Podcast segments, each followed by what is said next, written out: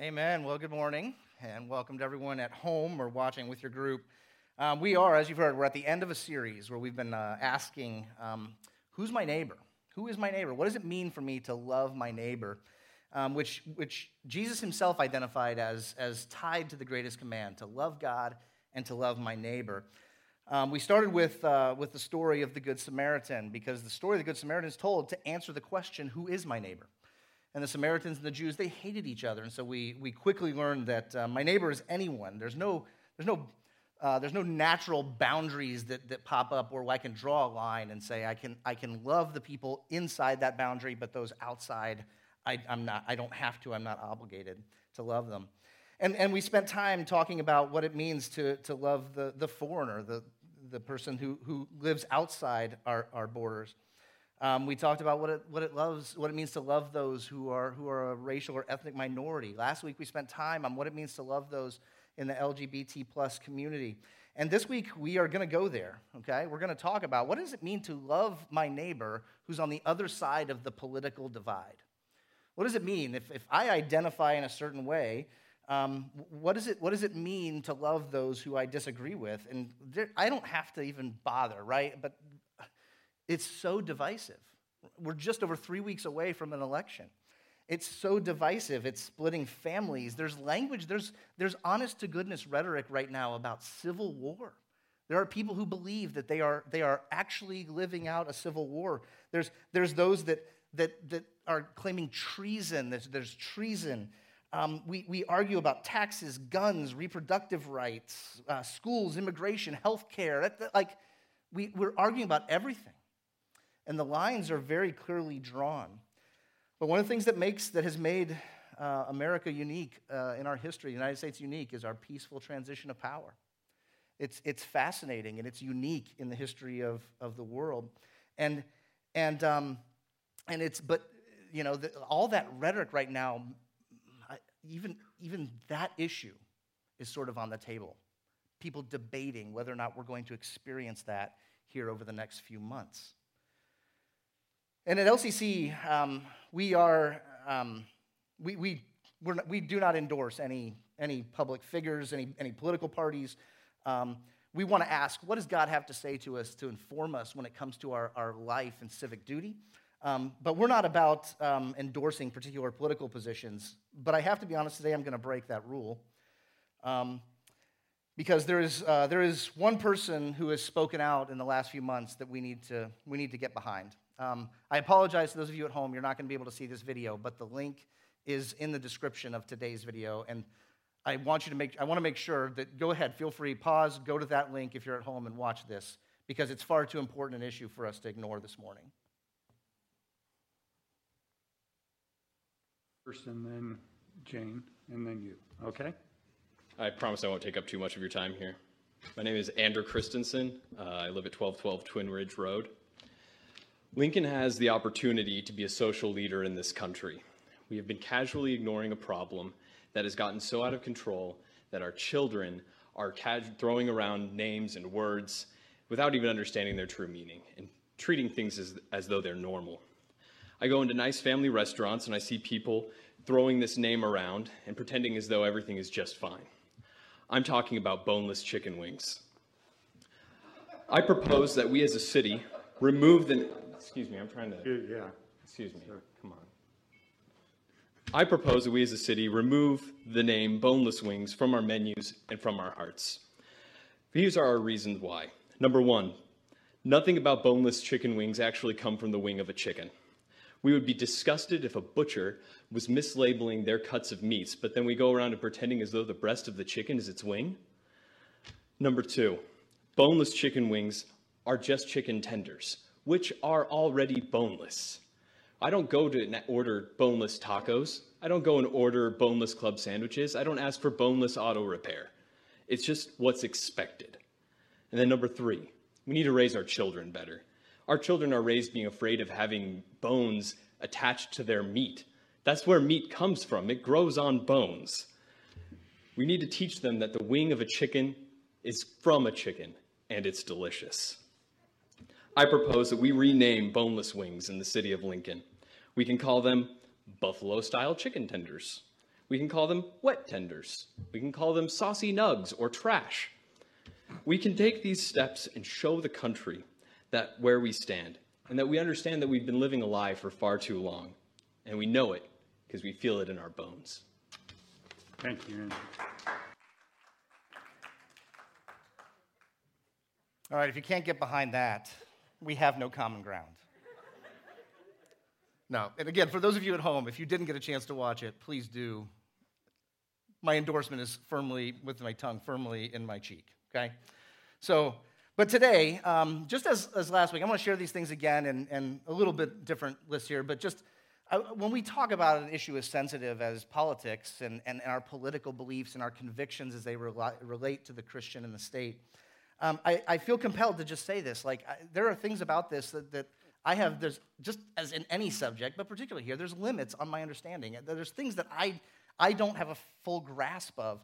There will be things that, that are just mistakes. Um, there will be things that, that'll be left out. We don't have enough time to have a full comprehensive conversation about this.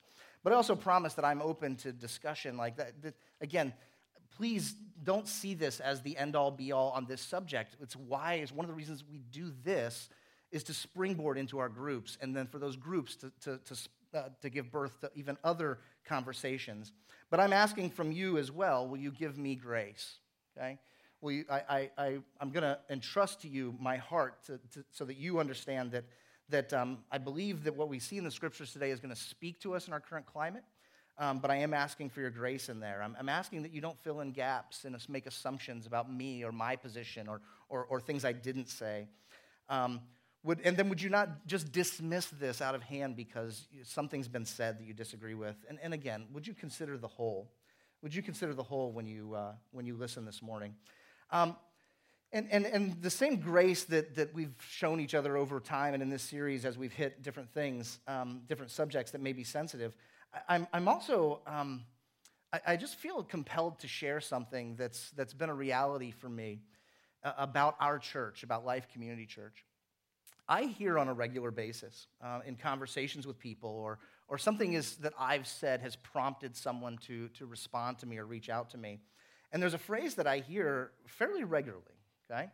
And, and the phrase is this uh, I'm, I've, people have said to me, I'm probably the most liberal person here at, at our church. I've heard it enough now that I can almost affirmatively say, no, you're not. like, like, there's others, okay, like you.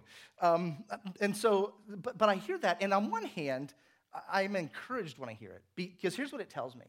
It tells me that people with different, that someone views themselves as having like an outlying position on certain things, and yet still feels comfortable here. And yet, it, I'm also discouraged because, because even in the midst of that, people feel sort of they're, like they're not able to share that. Like it's, it's, it's knowledge or, or it's information that has to be kept close. And, and with, that, uh, with that being said, we want to be a place, we, we strive to be a place that says, you know what, that we, there, are, there's folks around here that are going to have different viewpoints on these things, that their conscience convicts them differently from their neighbor. And this is the place where it's safe to work that out. This is the place where it's safe for us to have those kinds of conversations. This is the kind of place where we can graciously disagree with one another, even when, even when my viewpoint may be the dissenting viewpoint. That, that, that the majority may not see things the same way I see things.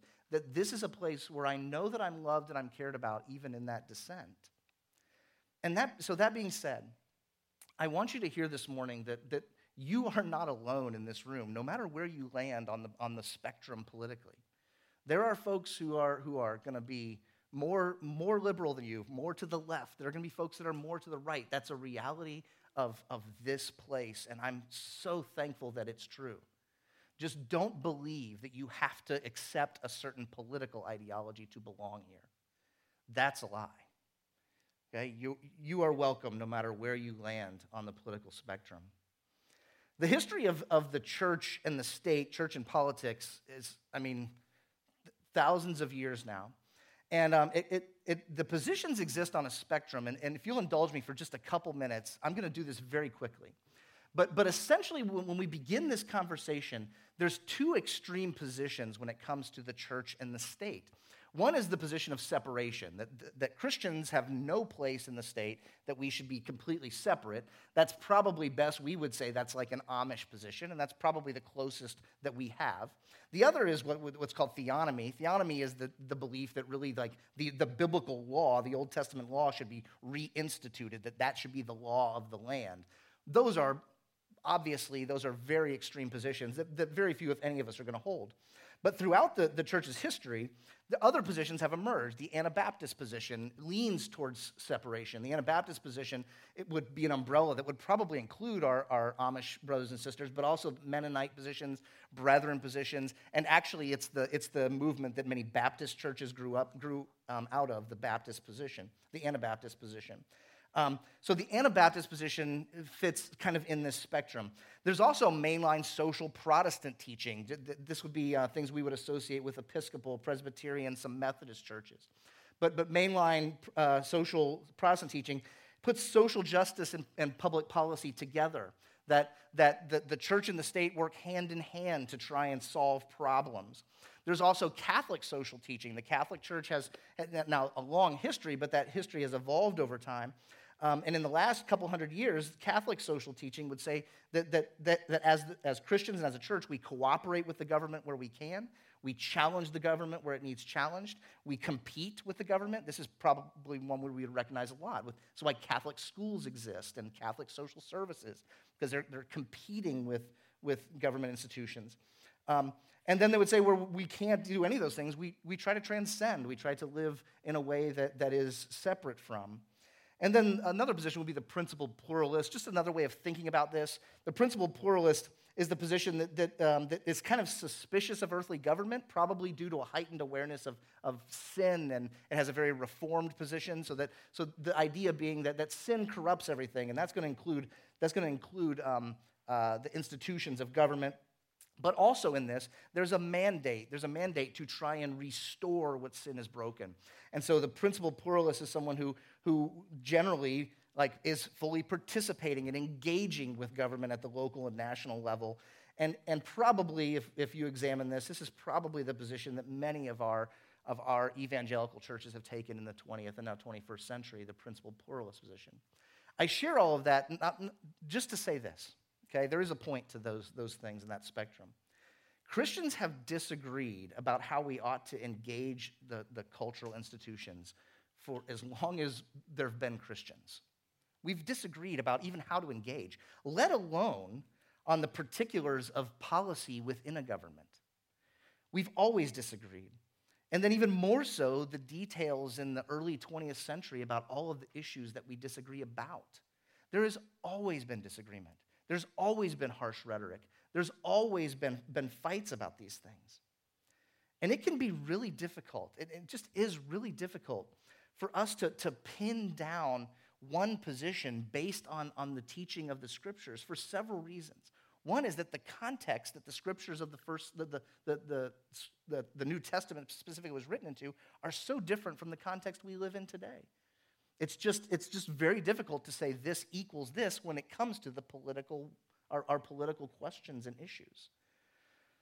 The first century world was extremely politically charged. I mean, there's all kinds of politics, both local and national and global. Those things were on the table. But, but the New Testament authors and Jesus himself, they seem to be fairly indifferent to that stuff. Right? And yet at the same time, everything they were saying was, was so political that Jesus became like a political martyr. He was killed in, in, in, in a political, he received a political uh, death sentence. And John the Baptist, that we'll, we'll get a little insight on today, the same thing. He was killed in a, what amounted to a political squabble. And so there's, we live in this tension.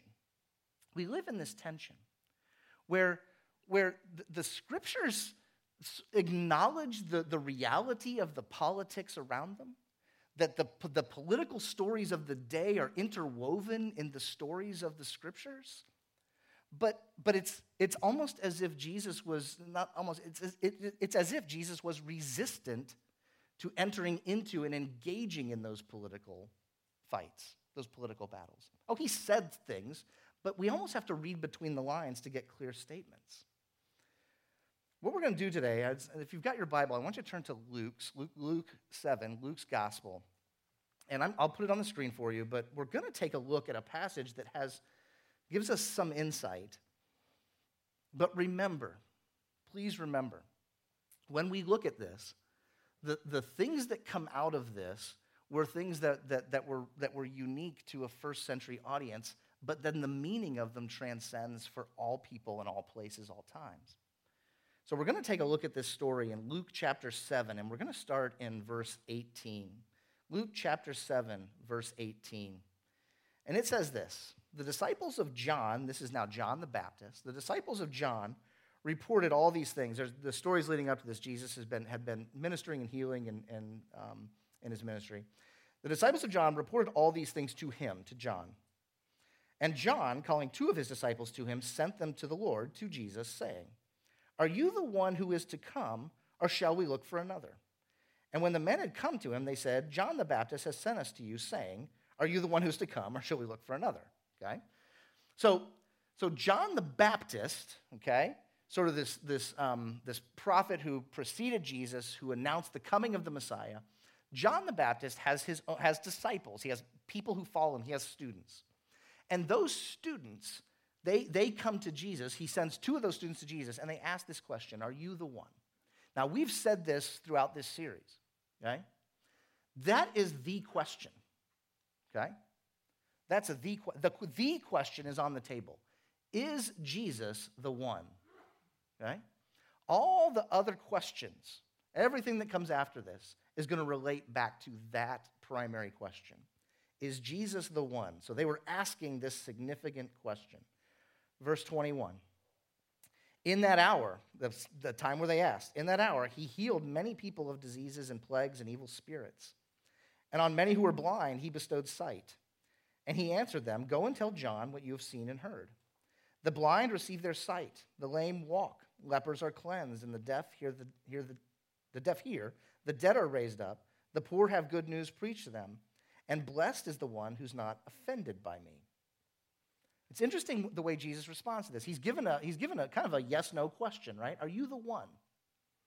Are you the one that, that's been promised? Are you the Messiah? Are you the anointed one? Are you the one who's going to fix our problems, who's going to solve our problems? It's just, it, it's information, it's, it's, it's just a, a factual question. But Jesus' response is to show them who he is by what he does. There's no, in here, there isn't a direct answer, yes, I'm the one. It's take what you've seen and go back to John and tell him what you've seen. Now, in, in the first century context, particularly if, if you were a, a Jewish rabbi, you would have understood the context. Because the Messiah, the one who is promised, it's written all throughout the Old Testament, but probably most clearly in Isaiah 29, that he's going to give sight to the blind, he's going to heal the sick, Okay? The, one who, the one who's promised is going to do these things. He's going, to, he's, he's going to preach good news to the poor. There's, a, there's, a, there's an answer to the question in who Jesus is, but there's also implications for what he's doing. Because there's something about this mission that, that sort of tips the scales. Okay? It turns the system on its end. Because you see, the way that the Jews thought about this was that the one who was coming was going to enter the halls of power. They liked the part about healing, they liked the part about evil spirits being cast out. They liked those things. Those things made sense. And when that person showed up, there was, there was a movement to try and get them to the seat of power. Someone who could overthrow the government that was oppressing them. And Jesus says, yeah, this message isn't really about the halls of power. This message is actually for the poor. It's for those who are, who are disadvantaged. It's for those who don't have power. Now, it's also for those who do, okay? But it comes first to those who really don't have the social influence, the political power to do anything except accept it on its own terms. What a fascinating what a fascinating reality in this. And then he ends with that, or this section ends with that line, and blesses anyone who's not offended by me. I think this is, the word offended there is a little interesting to translate. It's, it's not necessarily like my, my feelings are hurt or you've, you've upended my, my sensibilities in a way that I'm offended, the way we think of offended. It actually sort of means like, like blessed is the one who, who's in line with what I'm doing and what I'm about.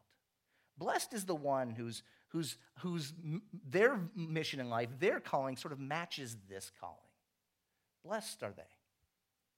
Right? And that comes right after this line about preaching to the poor, going to the weak, taking this message to those who are disadvantaged. He sort of says, I'm, I'm, I'm here on a mission, but it may not be the mission you think I'm on. He says, I am, I am the man, like the, the signs, the, the, the evidence is present, present. I'm the, I'm the man, I'm the answer, I'm the one. But I'm here about something deeper than just the power structures of the world at present. Obviously, what Jesus has to say has implications there. But he says it doesn't begin there. This begins somewhere else. Keep reading with me in verse 24. When John's messengers had gone, Jesus began to speak to the crowds concerning John. What did you go out into the wilderness to see? That's where John, uh, John Baptist, his ministry was out in the wilderness. What did you go out into the wilderness to see? A reed shaken by the wind? What then did you go out to see? A man dressed in soft clothing? Behold, those who are dressed in splendid clothing and live in luxury are in king's courts. Catch this. This is, this is political speak, right? Because here's what he says Did you go out to see like someone soft and gentle and kind of flimsy? A reed shaken by the wind? Someone who, who wasn't going to speak up? Okay? Did you go out to see someone dressed in fine clothes? He goes, Look, you don't go into the wilderness and come across someone who's, who's like probably like going to be cast out of, of civilized society. If you want, if you want fine clothes and you want high society, you go somewhere else. Jesus is speaking into, there's, there's a political critique of, of, of the, the ruling class of his day. That they didn't go out with the people, they sat in castles. They weren't out with the poor, they were they were separated from them, they were removed from them. Okay? So there's, there's a critique there. He says, look, you, you don't, the answers that you're seeking, you know they're not, they're not found in, in the power structure. They're not found with the, the, the Herods, the kings of the day. They're not found with the Romans who just separate themselves from you and don't, don't mingle with you. Keep reading, verse 26. What then did you go out to see? A prophet? Yes, I tell you, and more than a prophet. This is he of whom it is written Behold, I will send my messenger before your face, who will prepare your way before you. John did what John was born to do. Keep, keep reading, verse 28. I tell you, among those born of women, none is greater than John. Yet the one who is least in the kingdom of God is greater than he.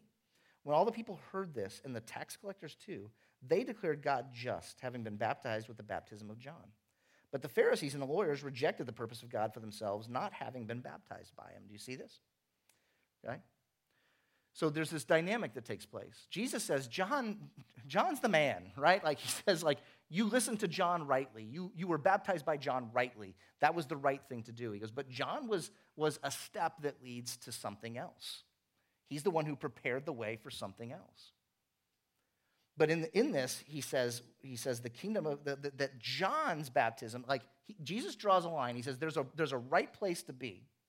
And notice who celebrates this, the sinners, and who rejects it, the Pharisees, the power structure. There's, this language is charged, okay? This language is charged. By endorsing John, Jesus is speaking into the climate of the day, and he's saying that the power structure is, is screwed up. The power structure has things backwards. The, the power structure that, that, that we all recognize says that if you want power, you have to get it and take it. You have to, you have to win it. You have, you have to impose it. And Jesus, Jesus, without necessarily like saying that that's illegitimate, uh, as in it's not effective, what he does is he says this. He says, that's just not the system that, that I'm about. That's not what the kingdom of God is here to do.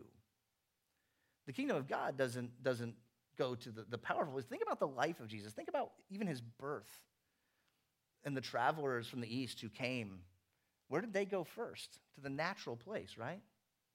To the palace. But in the palace, they didn't find this newborn king, okay, at that point in time, he probably had to flee for his life with his family to a foreign land. He wasn't, he wasn't, he didn't come from a palace. He wasn't, he wasn't placed there. That's just not the mission that, that he was on. Keep reading with me, verse 31. So then Jesus says this. He says, To what then shall I compare the people of this generation? Now, given the fact that he's, he's addressing this, this dynamic, um, he's talking about this, this sort of power structure. To what then shall I compare the people of this generation? And what are they like? He says, They are like children sitting in the marketplace and calling to one another. We played the flute for you, and you did not dance. We sang a dirge, and you did not weep. It's, he, he, he's, he's saying, like, there's, we tried to gather you together, and maybe the marketplace isn't necessarily the right place for us in our culture to think about this with children, but think about the playground. Um, in, in, in my job, I've, I've taken on the duty of playground duty once a week for our third and fourth graders. It's fantastic. Okay? It's, I, it's, it's not really playground duty as much as it's chase the ball that they kicked over the fence duty. Okay? But it's fantastic. But this kid, this has come alive for me in this school year. Watching kids because here's the, they, they only get about 20 minutes of recess when I'm, when I'm there. Or, or it's not, it's just recess, it's free time. And I would guess that these kids spend about 18 minutes of their 20 minutes arguing about the rules of whatever game it is they're trying to play. Right? That's what they do. It's that much has not changed in thousands of years. What Jesus is saying is we, we've tried to get everybody together, like, like there's, there's, a, there's a message to try and get people together, but we were like kids on the playground, pointing and shouting and arguing about the rules of the game, and then no one's winning. No one gets to play the game, no one gets to do anything. He goes on in verse 33 For John the Baptist has come eating no bread and drinking no wine, and you say he has a demon. The Son of Man, or Jesus, has come eating and drinking. And you say, Look at him, a glutton and a drunkard, a friend of tax collectors and sinners. Yet wisdom is justified by all her children. Okay? So listen to what, what Jesus has to say here. Okay? He said, Look, you're like kids on the playground screaming at each other about the rules. That's, that's, this is how he described the, the climate of the land he lived in 2,000 years ago. Right? Does it sound familiar? Okay? You're like kids on the playground screaming about the rules, and we can't even, we can't even get down to the business of enjoying our time. And he says, Look, John does one thing. He goes out in the wilderness, he gives up food and drink, and you call him crazy and say he has a demon. I show up and I'm hanging out with people. I'm eating with them, I'm drinking with them, and you say equally, which, by the way, the punishment for gluttony and drunkenness in, in their culture would have been strong. You say, I'm a drunk, I'm a glutton. We can't win here, he says. We can't win.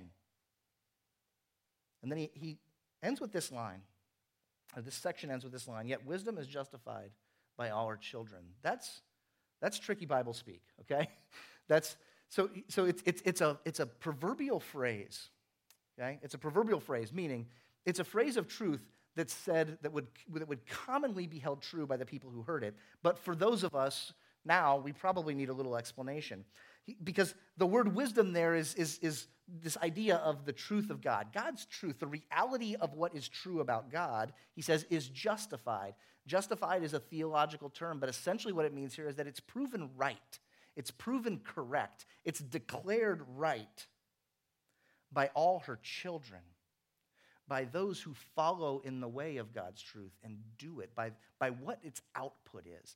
This is, this is entirely consistent with the rest of Jesus' message.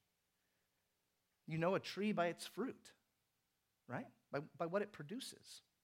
You know, the, you know the truth of something by what comes out of it, by what's produced from it. So the wisdom of God is proven right by the way that, that those who have come in contact with it, by the way that they are, who they are, by all the children. Nice story, right? Nice story. Um, but what's this got to do with, um, with my Republican or Democrat neighbor? The person on the other side of the political divide from me, the person who's got, I pull up to their house and they've got the sign in the yard that gets my blood boiling. Okay? or the person who posts all of those things on Facebook that just ugh, get me worked up. By the way, just leave Facebook. You'll be happier, I promise. Okay? Just leave it alone, at least for the next 23 days. You might want to go a little longer. Okay? Take a couple weeks off and then quit altogether. But I'm, I'm going to propose four things that we see in this story that help us as we navigate our current climate. Okay? Four things that we see in this story that help us navigate this climate. And the first one is this here's what was understood here God is in control. Now, again, please, it's cliche, I get it, but cliches become cliches because they're true. And people have repeated them so many times because of their truth. You see, Jesus doesn't feel compelled to give an answer other than what they could witness. He sort of says, like, the answer is up to you. Am I the one? The answer is up to you and what you see. See, we often feel compelled to, to justify with our words, to align with certain ideas, to argue on behalf of, of positions. And there's, I think there's fear in that. And we'll, we, will say a little bit more about that in a minute, but I think there's fear in that. And there's fear that, that the next blow that we have to endure, it, it, it, that in the midst of fighting for our side, is like the, the death blow. And so I have to come out fighting too. It's what had developed in first century Palestine. In the time of Jesus, the parties were divided. They, they couldn't see eye to eye, and so there was constant rhetoric back and forth. And Jesus says, I'm not going to engage in the rhetoric. I'm simply going to show you what it's like to live in tune with God. And then you decide. Because God's in control of all that other stuff. The passage that they would have known that, that, that we need reminded of from Psalm 2, it says, Why do the nations rage and the peoples plot in vain? The kings of the earth set themselves, and the rulers take counsel together against the Lord and against his anointed, saying, Let us burst their bonds apart and cast away their cords from us. But he who sits in the heavens laughs. The Lord holds them in derision.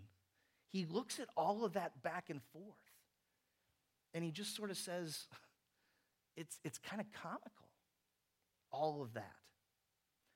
Um, our friend Jen Michel, um, she, she shared with us during our series on hope. Uh, her and her, husband Ryan and their family were part of our church years ago. One of the books that she's written is called Surprised by Paradox, and she, she talks about this. I, I would encourage any of you who this sets off something in you to take a look at, at this book. But she says this to close out um, one of her chapters. Um, she says, Every president, every king, every prime minister has a term limit. Death ends every reign except one. Politics are not the means of establishing God's kingdom, and no president has messianic promise. Paradoxically, the kingdom of God is a seed, a stump, begun small, subjected to suffering, then filling the whole earth with its branches. When God's people stand, they sing not hail to the chief, but hallelujah.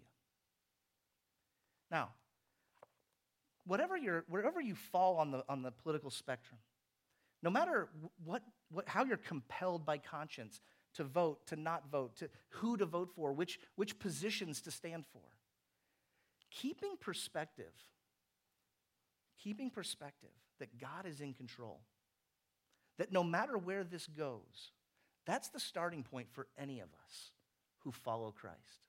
To understand when it comes to the political questions of our day and the political battles that we are witnessing, God is in control. Now, again, you may be compelled to engage in those spheres and to, to, to work for the common good, and Lord bless you in that. But please do it with that perspective. The second principle here that I think is really critical for us is that, that God's kingdom is first. God's kingdom is first. Remember John's question initially Are you the one? Are you the one, Jesus? Are you, are you the one who, who's going to be the answer to our problems? Are you the one who's going to, to set things right? Are you the one that we've been promised?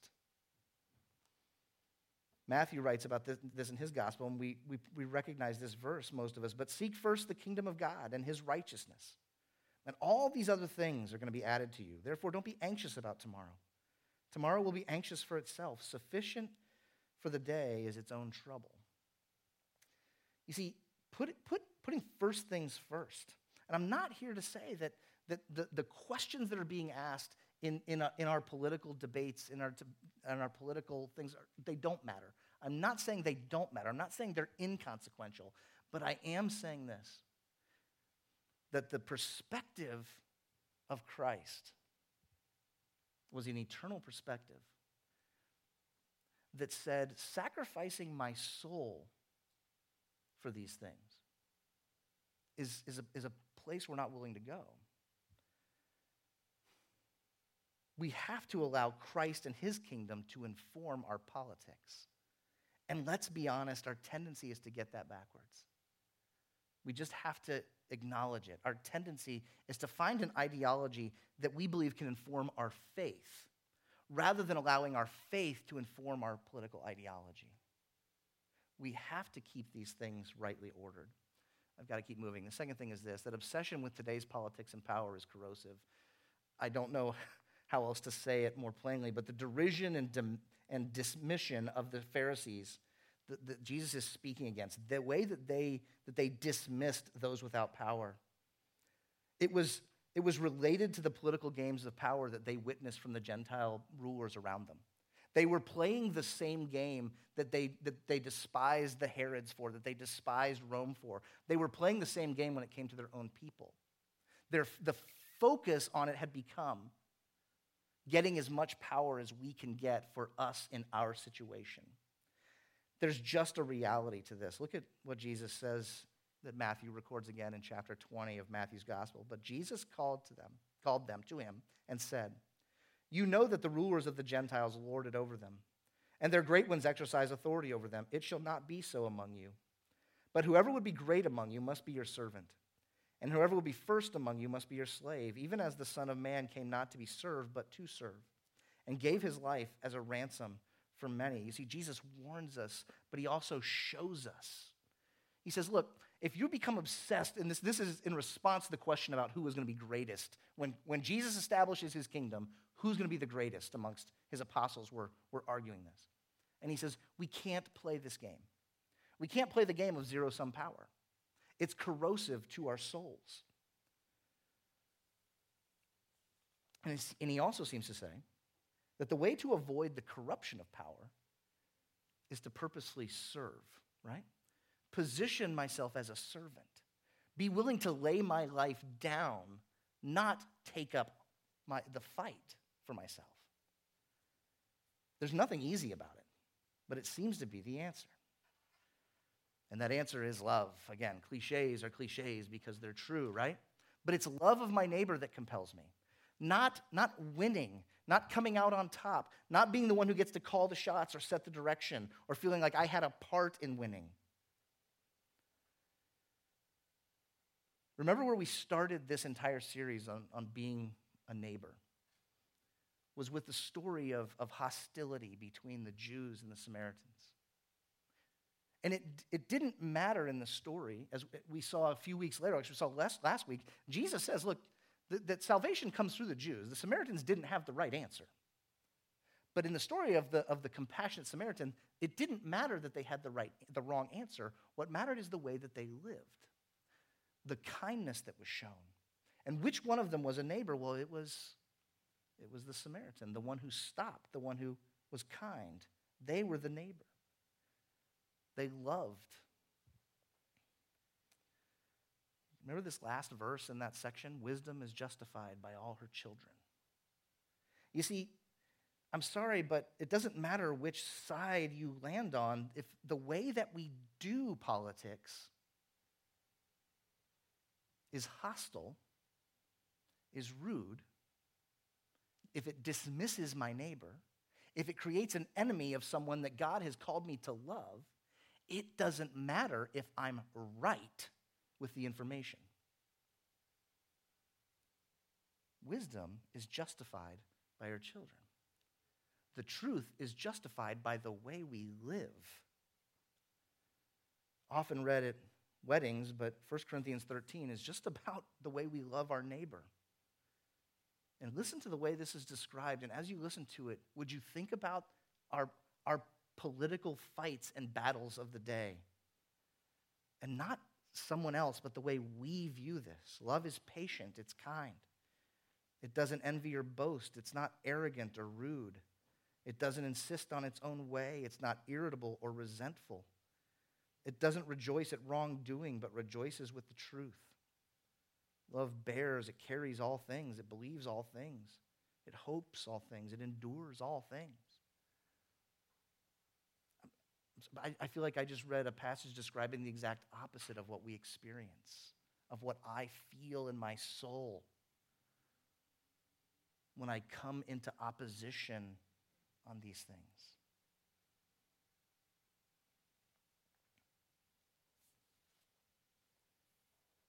So, following the pattern, I just want to wrap up with this. Following the pattern, we said that, that the model that Jesus gives us is a model to stop, to help meet immediate needs, and then to hang in for the long road. So, what does it look like in this if we stop along the road when it comes to these political battles? Um, what does it look like?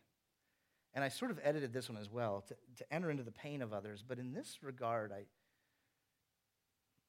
I think oftentimes we're, we're motivated by fear when it comes to our political angst. We're driven by what we're afraid of. I, I actually sent uh, a very, this is very scientific. It was an email I sent to some people that I know land all over the political spectrum, okay? It was not scientific at all. But I just said, what are you, what are you afraid of? What, like, what, what fears do you have that drive the where you land? Someone said they were afraid of losing their way of life. Another said they were afraid that people like them weren't valued or wouldn't be valued. Someone just said, I'm, I'm, I'm afraid of losing my wealth. I've, I've accumulated it, and that's my greatest fear. Someone said that they, this, was, this stunned me. They were afraid that, that if, if they were treated unfairly, that they wouldn't get a fair hearing they were, they're afraid of that, and that drives their decision making. And more than one person said this they are presently afraid that our country won't survive its current trouble. That the, the position they're taking, the direction they're moving, what, what the fear that motivates their, their ideology is that they're afraid that our country isn't going to survive. And by the way, I received that same answer from people on opposite ends of the political divide. There's fear. Do we, can we, do we catch that? A lot of the screaming, a lot of the hostility, a lot of the angst, it originates with our fears. And believe me, a lot of it's a lot of there's a lot of marketing that goes into playing on our fears. But if we can manage, if we can manage to keep the perspective that God is in control, God speaks to our fear. He speaks to it much better than any elected official ever can. I've got this. Seek my kingdom first.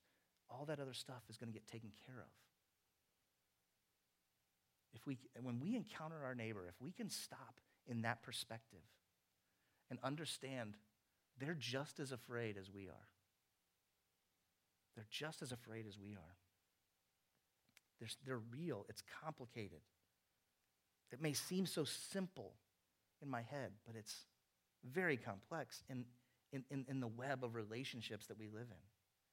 The second thing is that we get people the help that they need, focusing on immediate needs. Remember, the, the immediate need is, is this underlying fear. People are afraid if I can give my neighbor the love of the gospel, the, the, the thing that Jesus gave, that my, my, my hands might care for them, rather than a well reasoned, strong argument. I'm not saying that there isn't a time and a place for strong arguments. That's not the point. The point is, what's the immediate need? What's the immediate need with my neighbor? Do they need someone else to yell at them? Do they need someone else to point out why they're wrong? Or do they need a neighbor who cares enough to stop and engage? Engage them at the level of their life, at the level of their fear. This is what we have in the gospel that's more powerful than the best political position.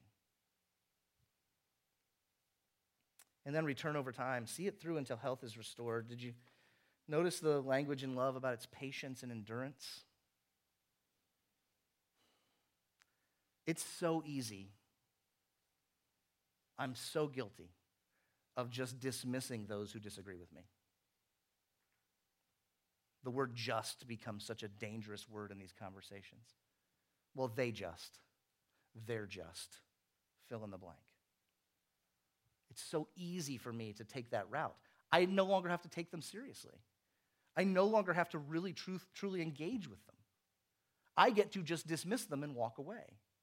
And in so doing, I get to become a Pharisee. Right? I get to be the one who's high and mighty. I get to be the one who's superior because I've got it figured out. But what if? What if over the next 60, 90, 365 days,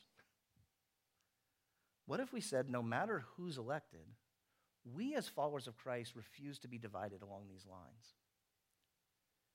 We refuse to allow anything but the Spirit of God to speak to us when it comes to m- me and my neighbor. That we refuse to, to diminish, that we refuse to just brush off people because they didn't see it the way I do. That we refuse to draw battle lines and rather embrace those made in the image of God who may land somewhere else on these things from me. What if? What if we do it? Not pointing our fingers at others out there and asking them to do it. What if we do it?